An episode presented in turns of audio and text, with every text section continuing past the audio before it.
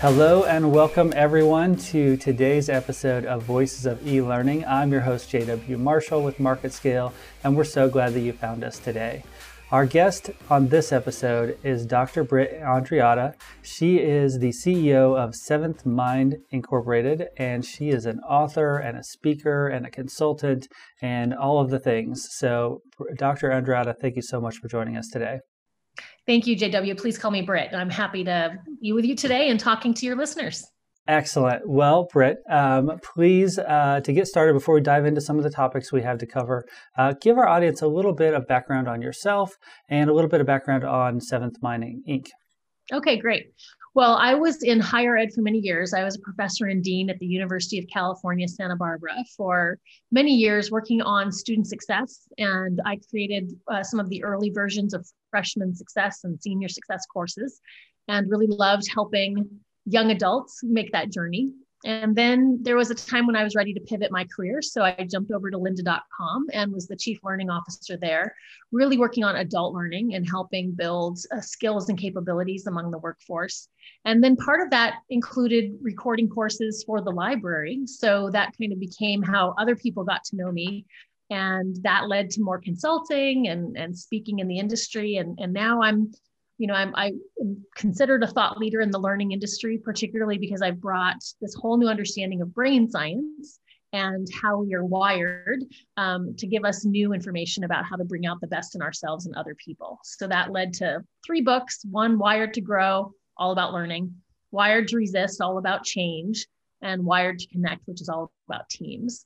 And then the last part of my journey was after writing those books, um, people started asking if they could get certified in my models and, and roll out the training in their orgs. And I hadn't planned on that, but I had already built stuff since I was doing it myself in orgs. And so now I have a full, fully developed trainer certification program. And we're about to release a new product, which is the Brain Aware Manager, a very holistic uh, set of training on um, all the key skills that great managers need to bring out the best in their teams. That is amazing. And there's so much I want to ask. So I'm going to start pre pandemic, if you'll indulge me. Um, exactly. If you can remember a time before the pandemic, um, give me a, a, sense of what was the evolution in your career and your experience with e learning over the last maybe 10 years or so. I know online learning has been around a lot longer than people think, right? It's been decades long. Um, ha- were there a lot of changes in the last uh, 10 years pre-pandemic and if so what were those you know kind of uh, what was the evolution of online learning oh my gosh that's a huge question well i mean you know as soon as there were computers online learning started um, but what has changed a lot in the evolution of online learning is a couple things. One is who gets access, right? The minute it became online, we stopped the gatekeeping and people didn't have to wait to be tapped for the very specialized learning program that existed in their organization. People could grab their phone and, and start learning anywhere. So I love that about it. We kind of democratized learning and allowed people to follow their curiosity. Uh, certainly, there's been an explosion in learning platforms and vendors, and it changes every year. it's gotten exponentially huge. And then there's also little niches within that right there's gamified learning there's video based learning there's coaching programs there's synchronous there's asynchronous there's instructor led there's you know self-paced there's all of it um, so lots of journeys I would say, as someone who advises the industry, one of the things I tell kind of learning professionals is, you know, make sure you're making the right choice in terms of what tech you need to to help learning. Sometimes we can lots of bells and whistles at something and it doesn't necessarily make the learning design any better and it doesn't necessarily change the the learning journey for the actual learner. So you know we are learning beings. We're we're wired to learn. We're biologically driven to learn. And sometimes we can actually mess that up by adding too much complexity to the learning experience and other times you can use some of these tools and really accelerate and scale learning uh, in incredible ways. So um, that's kind of an overview answer. I could probably dig into details there, but it's changed a lot in the last 10 years. Um, I would say during, pand- during the pandemic, though, the biggest shift we've seen is that you know, many orgs have been playing with online learning for a while. They've had very large workforces that's been dispersed. They've had people around the world. And then all of a sudden, everyone had to deal with that. So some orgs were in better shape because they had already been tinkering with online tools, and other learning and development pros were forced to pivot very quickly. And, and probably they've been promoting these things within their org, but now the leaders kind of had to get over their resistance. So there's been a breakthrough moment that's been really good. And also, it has simultaneously shown all of us that just because you can do something online doesn't mean it's best online. And in fact, there's a real value in in person learning when you're in the room with other people. There's whole biology to that. So I think um, as we come back together, we're going to have much more informed conversations around blended learning and using the right tools in the right way at the right time. I love that. And I, I think a lot of people ask the wrong question, which is online learning versus in person learning. Um, and I, for me, it's really about good online learning versus not so good, and good on site learning versus not so good.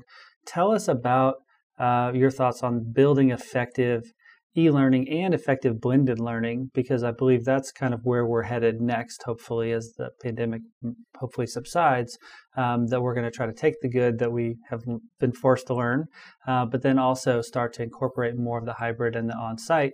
Um, i know that's another big question but i know you're an expert and so i'd love to hear your thoughts on how can we build that effective e-learning and the blended learning experience moving forward Great question. Well, I would encourage folks to get the book Wired to Grow because I go into details around all of it. But, you know, really, we need to look at how the brain learns. And the brain learns by having a learning experience, whether we design that or it just happens in the, you know, life or the flow of work. And then, you know, there's the moment of learning, and then there's pushing that learning to memory, and first it goes to short term memory and then hopefully we get it to long term memory because otherwise we won't be able to use it in the future and then, at least for adult learning, but I would say a lot of academic learning too, we're also trying to drive behavior change, which actually do something different as a result of the learning experience I went through. So I have this three phase learning model learn, remember, do. And there's actually different brain structures involved with all three phases. So you kind of have to think about, you know, how do we maximize learning? Some things we know is that the human attention span is 15 to 20 minutes, and then we kind of naturally fade away and then we come back. So, building your learning in 15 to 20 minute chunks of content and then letting people do a processing of act- activity of some kind that helps push it into memory there actually is nine different types of memory that scientists have discovered so far and the, the research in memory is just continuing to explode so i, I don't think we're going to end on nine but that's how many we know so far and they actually uh, are activated in different parts of the brain. So if you're a learning designer, you kind of have to think about what type of memory am I trying to generate and then what learning elements feed each of those types best. The answer is different for for a lot of different things. And then ultimately, we want to drive behavior change. And I would say, pre pandemic, post pandemic, just in general, where learning professionals fall down is that we do a great job of talking about things, but until people actually do it, we haven't yet started the habit. And a habit takes on average 40 to 50 repetitions before it becomes kind of automatic pilot. And so we need to try to figure out how to get those 40 to 50 repetitions into the learning event itself. So we, can provide coaching and help people do it correctly. And then you're not really going to see transfer until people get those repetitions under their belt. So you can invest a lot of money in learning, but unless you get the repetitions built up, they're going to go back and do it the old way. And because the old habit is in place and it's going to be calling to them. Um, so definitely how the brain learns, what kind of uh, memory you're pushing. And so then, you know, if you, if you start to think about where are they at point A, where do I need to get them to at point B? And now I've got this huge cadre of tools I can use to make that happen. What's the best tool? Sometimes it's an in person learning experience. Sometimes it's an asynchronous, self paced online module. Sometimes it's a video. Sometimes it's an activity. Sometimes it's a case study. Sometimes it's a VR simulation all of these tools, then you pick and choose to put together the journey for your learners. And uh, the mistake we make is thinking that there's a one size fits all. Mm-mm. You have this huge toolkit. Be judicious about how you use it. Yeah, and and you could have the same classroom of students or a group of adult learners, and they're not all going to learn the same either. So even though you're trying to reach the same end goal of uh, teaching that topic, there could be multiple modalities of how you would teach that in some cases. Absolutely. And so getting back to, you know, do I want them to have the experience and then we pull out the teaching points? Do I want them to ha- understand the theory and the why and then we apply it?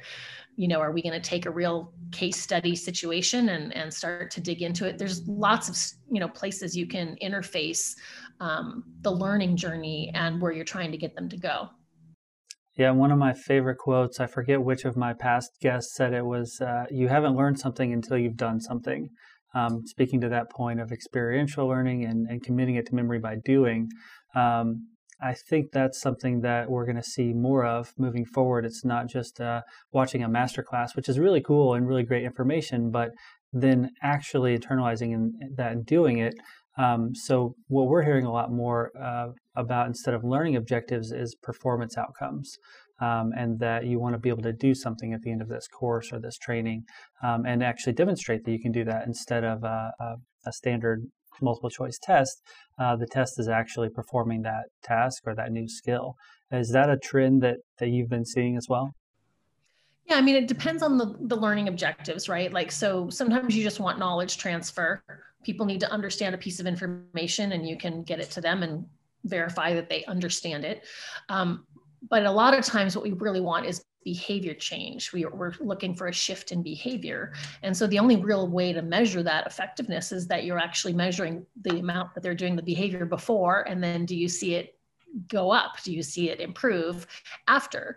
And that's the only w- real way to measure ROI is, and that's why I hate NPS. We always talk about NPS scores. You know, having a great learning program that people walked out of and liked yeah that's that's a good starting point if they didn't like it you've got problems but them walking out and liking it is really the most basic level and it doesn't doesn't do anything about behavior change. So it's really looking at are we seeing the behavior change and is that behavior change driving the metrics we were going after whether it's an increase in productivity or a decrease in attrition or you know whatever needle you were trying to move up or down you got to actually drive to that. And that's another thing that I think learning designers need to do is really make sure that they're clear about what metric am I trying to move? What behavior drives that metric? Now, how do I get that behavior to change? And so that's a, great segue into let's say I'm an educator or a L&D professional and um, people have liked the courses that I've built, but but we're not seeing that change affected. What would be the first step to kind of take back and and kind of start over, or look at the data and and pivot? Um, what would be something that that someone could take away from today's conversation as far as uh, what uh, maybe someone does wrong, uh, you know, often, and how can we correct that? Yeah, I mean, uh, what I would do is just kind of start with a blank slate and just just ask the question: What are the words and actions that we want people doing? So get clear about that. They would be doing ABC, they'd be saying XYZ. You want to get clear about what are the words and actions we want to see. Do you have some examples of people who are already doing it well? It's a great time to look at your peak performers or the people where you have pockets of excellence and see what they're doing. And then you look at, well, where where are my learners now? What behaviors do they currently have and what are they saying and doing? And then I literally look at that as two ends of a bridge and then what are the stepping stones I need across? And I need to make sure that those make sense and are chronological. And you know, one of the mistake uh, learning professionals make is that they try to shove all those steps into one hour of training. Well, if there's a pretty big gap between here and here, there's no way you can do it in one hour. So you may be breaking that into three trainings of an hour each, right? And so this is phase one, phase two, phase three. Um, so and then the other part of that is meeting your learners where they're at. We've all sat through bad training where it was a waste of our time because they they missed where we were at or where we needed to go or they just didn't make it engaging for our real lives. So once you kind of identify the stepping stones then it's really about crafting a journey that really meets the needs of your learners. If I have, I set a goal for myself that I address one of their p- biggest pain points in the first 30 minutes so that they can walk away with something they can use and then they want to come back because they knew the le- learning was valuable. So you also have to really understand the audience and make sure that you're solving a problem that they care about too. I love that. And it seems like a, a new trend that I've seen also is helping to promote the course even when someone's about to take it um, with the why, the what's in it for me, and to set that motivation and set that tone before they start just going through the content. Um, I don't know if it's Simon Sinek's influence or or what, but it seems like that has been resonating with learners more. Uh, again, how I would want to consume a course is I would want to know that that's important, um, and kind of being upfront with your learners on that. Uh, is that something that you've seen um, all along, or is that a new trend? I think it's been a trend for people who have been great at learning design. Um, you know, we all have kind of had the experience of, of being in a good learning experience over our over our lifetimes, and we've had the experience of being in bad ones. I think the thing that because when I was studying the brain science of learning, what I discovered was I was learning the kind of the why behind it, like, oh, here's the brain structure, what's going on. But the actual strategies I'd done, I'd figured out a long time ago just through trial and error right? So that's why sometimes when you're a good learning designer, you're like, oh, this makes sense, but I was already doing it. And I think the best learning designers, honestly, come from having to do live facilitation because there's a whole nother trend of designers that have come out of graphic design and computer skills and i get it you know they can design stuff that's really beautiful but until you're in the front of the room and this great exercise you planned or this aha moment you were driving for, you can see on their faces it is not landing and you have had to pivot in the moment till you get that aha. um, yep. You don't really understand learning. So for me, learning is always about the aha moment. Like I got to get them to the aha moment. And and so that makes a difference when you know how to look for that and more importantly when you can see when it's not happening because as the leader i got to keep going until i get it until it happens and then you just get better at it. Um, but yeah I, I, think great learner learning designers have always kind of figured out those those pieces and having people understand the why they're there and what they're going to get out of it is just a best practice that has existed for a long time. The other thing that i want to say is that we all have come through education, and education and learning are not necessarily the same thing. And education, there's some great educators who have made learning at the core but really traditional education is about knowledge transfer and it's and it's really was designed to kind of prepare people to go become factory workers i mean that's the true history of education and it right. still is on the farming schedule i mean that's how out of date we are um, not the, you know i love farmers god bless them but you know most people are not farmers and yet we're still on that schedule. So really understanding learning is when we have a problem we need to solve and we want to get better at something and we naturally are all learners. We seek information and we try to improve but good learning designers know how to tap into that and just accelerate that process and make it more positive. I love that. And and I'm curious to ask a follow up question on uh, a good on site instructor making for a good learning designer. Um, we've also seen a little bit of the flip side of that, especially in K 12 education. Some great on site teachers really struggle to convert those skills into the digital uh, delivery. And so I know sometimes that's just uh, not being familiar with the technology, and sometimes it's you have to do things a little differently than you could do in person and feed off of that light bulbs going off and, and, you know those kind of interactions and be especially in the um, you know async world just talking to a camera like we are today but by yourself. Um, what advice would you have for those uh, educators and l&d professionals that are great on site uh, but have maybe struggled to make the conversion over to online? Great question. You know there's two parts of it. You know when, when online learning first became a thing, I was super resistant because I'm an I'm an in the room kind of gal, and and I was like, no, this isn't going to work. But what really was amazing to me was when you're when you're facilitating live and i'm going to reference now the myers-briggs type indicator right? The ei scale. Um, when you're facilitating live, what you're really doing is having a conversation amongst the E's, people who are really comfortable thinking out loud and raising their hand and participating. And you're really missing the voice of the introverts. And introverts are incredibly deep thinkers and dot connectors and really have rich things to bring to the conversation. So the first time I ever taught online, what I noticed was, all the I's were participating because they could come to the keyboard and type in their responses or, or record their videos when they were ready. And they drove the learning much farther and deeper because they were adding their insights along with the E's. And I was converted after that. I was like, oh, there's this real thing going on. But then because I still design for live, sometimes via a screen like we're doing now, I then was like, I want to make sure I get to that richness in a live event. How do I do that?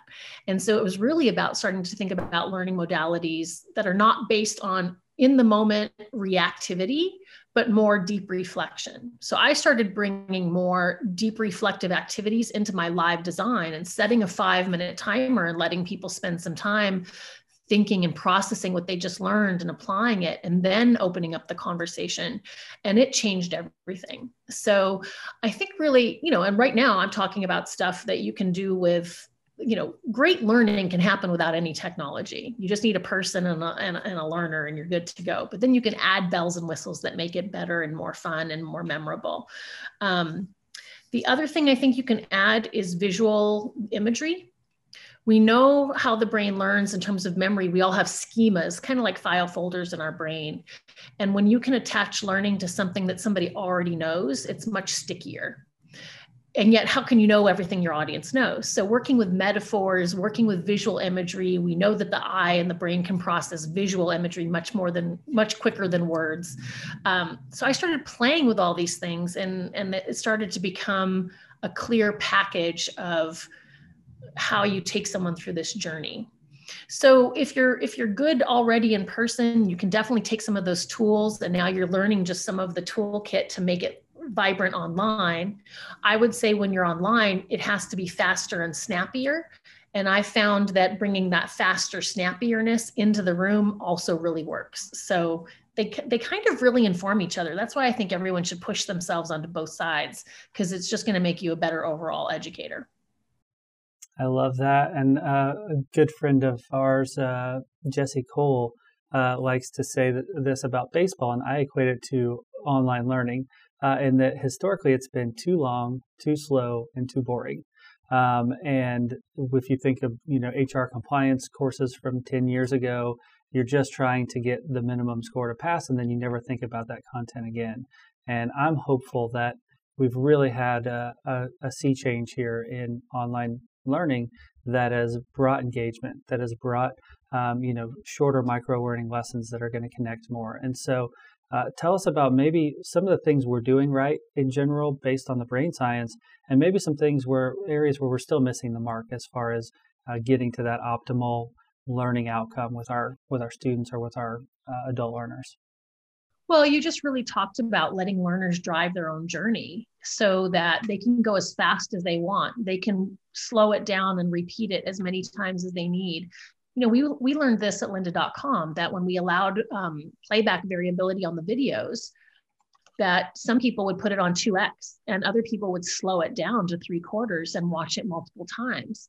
And giving people the ability to just do what they need is really powerful. You know, if you if you gatekeep the pace um, and keep everyone slowed down to the same pace, some of your learners are going to be really bored and checked out. And if you just let them go faster, they would go faster and they would stay engaged. So I think, you know, this is where the flipped classroom can be really useful. I do a lot of things with pre-learning and post-learning, and yet the time in the room is really hands-on practice and answering questions. That's the other thing that I think makes it engaging is when you have people learn something I want them to be able to immediately use it in the room right now with their real team today. How can you use this tool? And when you make it really applicable like that, then they're they're not really thinking about I'm learning concepts. I'm literally trying to solve my problem with Bob and Marie and Sam on my team and they want they, then they're just in it, you know, they're emotionally in it. So that applicability and that variability based on individual pace and need, I think whenever we can empower our learners to, to do what's best for themselves, they appreciate it and they'll lean in more. I love that. And uh, it also has been said that some of the best online learning happens offline. That you shouldn't necessarily be online for eight hours a day or even on site training for eight hours a day, right? Unless it's mixed up uh, with activities and things and breaks. But um, it, especially for our educators that are listening, um, feeling like they have to fill all that time and space um, with talking. um, you know, what are some of those best practices around uh, cadence or time frames or switching between activities and, and being online and offline?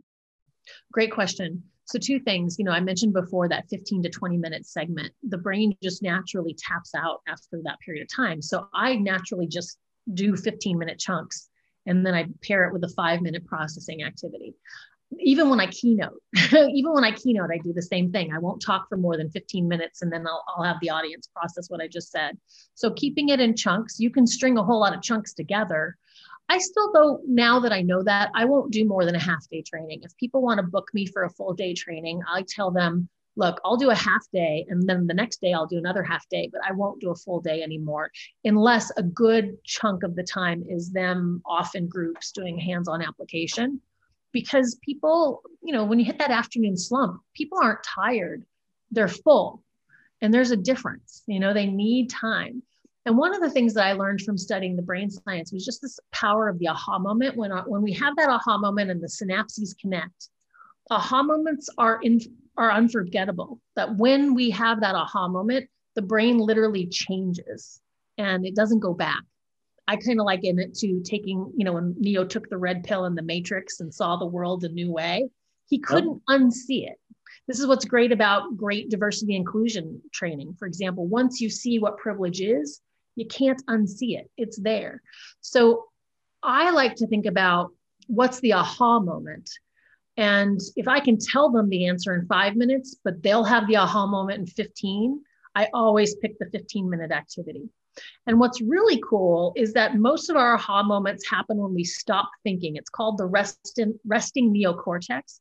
So I intentionally, the end of any workshop I do is setting them up for aha moments. So I, I set them up to connect some dots while they're away from me because the time away from me is just as a value is valuable as the time they spent with me. And I actually designed that that moment to happen. So you want to think about that. How can you have them have some aha moments when they're away from you? And then the first thing you do when you come back together is say, So what's become clear since we last met? And all of a sudden you'll hear all these insights that people have had. And it's really powerful. That's awesome. Uh, it makes me think of just a will a really well crafted movie um, that builds to a certain point. There's some twists and turns, and then there's an aha moment, and you can't forget that afterwards. Um, I actually think about that starting point and ending point bridge that there's a narrative arc here, and I literally think of it as a storytelling journey and i tell that story with visuals as well as activities. But if you think about it as a story that you're taking them on it's it's really powerful. Plus the brain is wired for story. It's how we learned from each other was sitting around the fireplace and telling stories. That's how learning was passed down for generations. So story based learning is particularly sticky for the brain. When it seems even more important now than ever with a lot of kids communicating via text and via uh, not via talking, um, to have that story uh, element um, continue. Um, and I want to get your thoughts on this. Uh, uh a lot of trainers out there, a lot of educators, um, just by default, we treat uh, our topics uh, kind of like sweatpants. If you give me 30 minutes to talk about it, I'll fill 30 minutes. If you give me 60, I'll fill 60. How do we avoid that um, you know, that tendency that we all have to just kind of fill the time we have and be more intentional and targeted. I think using the story arc is really a great uh, tool. What are some other tools that can help us avoid that um, that uh, slipping into what's easy? Yeah, it's a great it's a great challenge. I mean, for me, the aha moment came when I was reading about how the brain learns and realizing that I needed to to to stop talking after 15 minutes and give them at least five minutes, right? So if I'm doing a 45 minute keynote, I'm giving up, I'm giving up in quotes 15 minutes of that keynote for the audience to do a processing activity. And that was a bitter pill to swallow at first because I, I certainly, I certainly love a stage. I'm a ham too. Um, but when I trained myself to do it and I just saw the results just skyrocket, it became just so clear that what's best for my audience what's best for the learners is for me to not fill the time and for them to get to fill the time. So I think once you challenge yourself to do it, it will be hard, but you'll see such better ROI for the learning thing you created that that you'll be kind of hooked on it by then. You want to you want to see the excitement they have in their learning journey. Um, so uh, you know it's a challenge, but I think if you just force yourself to do it a couple times, you'll you'll get in the habit of it. And then for me, it was also then getting really clear. Like when I consult with people and they want to hire me and say, "We want you to solve this, this, this, and this, and this," I'm like, "Great, I can solve all those things." not in a one hour training situation. So it's also getting really clear about if if these are all the things you want to accomplish, then that's three programs or that's a journey with an A, B, and C session. And just getting helping them get clear about what they really want to accomplish and what's first, what's the most important thing first. I'm also okay with delivering the pilot program and then letting the success of the pilot program drive hunger for more. So when the learners say, that was awesome, can we have a part B or can we have more? Can we deliver this to our team? Then, then you know you're doing a good job as a learning designer and it makes your job easier because they're asking for it as opposed to you trying to push it. And well, and to that point, I like the concept of uh, for corporate trainings, the exclusivity initially, the beta testers, the FOMO that you can build if you deliver a, a really solid experience for a, a, small number, others then want to join in. Whereas if you just made it available to everyone right off the bat, everybody would feel like it's just another thing they have to do. Um, so some of that psychology, I think, plays into it as well. For sure. I mean, I've just finished. I'm about to release it as a as a product for people to purchase but i've been rolling out my brain aware manager training with a few different organizations and inevitably in every single one you know the first cohort there's so much buzz after every single session. There's six sessions, so that's these key critical skills managers need, but brain, brain science is woven through all of it. Because if they understand the biology of their employees and how the brain works, they can really bring out the best in their people. And what's awesome is there's buzz after every single session. And then inevitably, we start getting calls right away from other departments or other leaders saying, hey, how soon can we get this in our in our program you know in our department so when you create that that really good learning experience people talk about it and other people want it right away all right so i was reading uh, a, a, little bit about how uh, your work is sometimes creating uh, a lot of little disruptions across a wide range of topics. Um, tell us how it's creating these disruptions and uh, tell us why that's a good thing.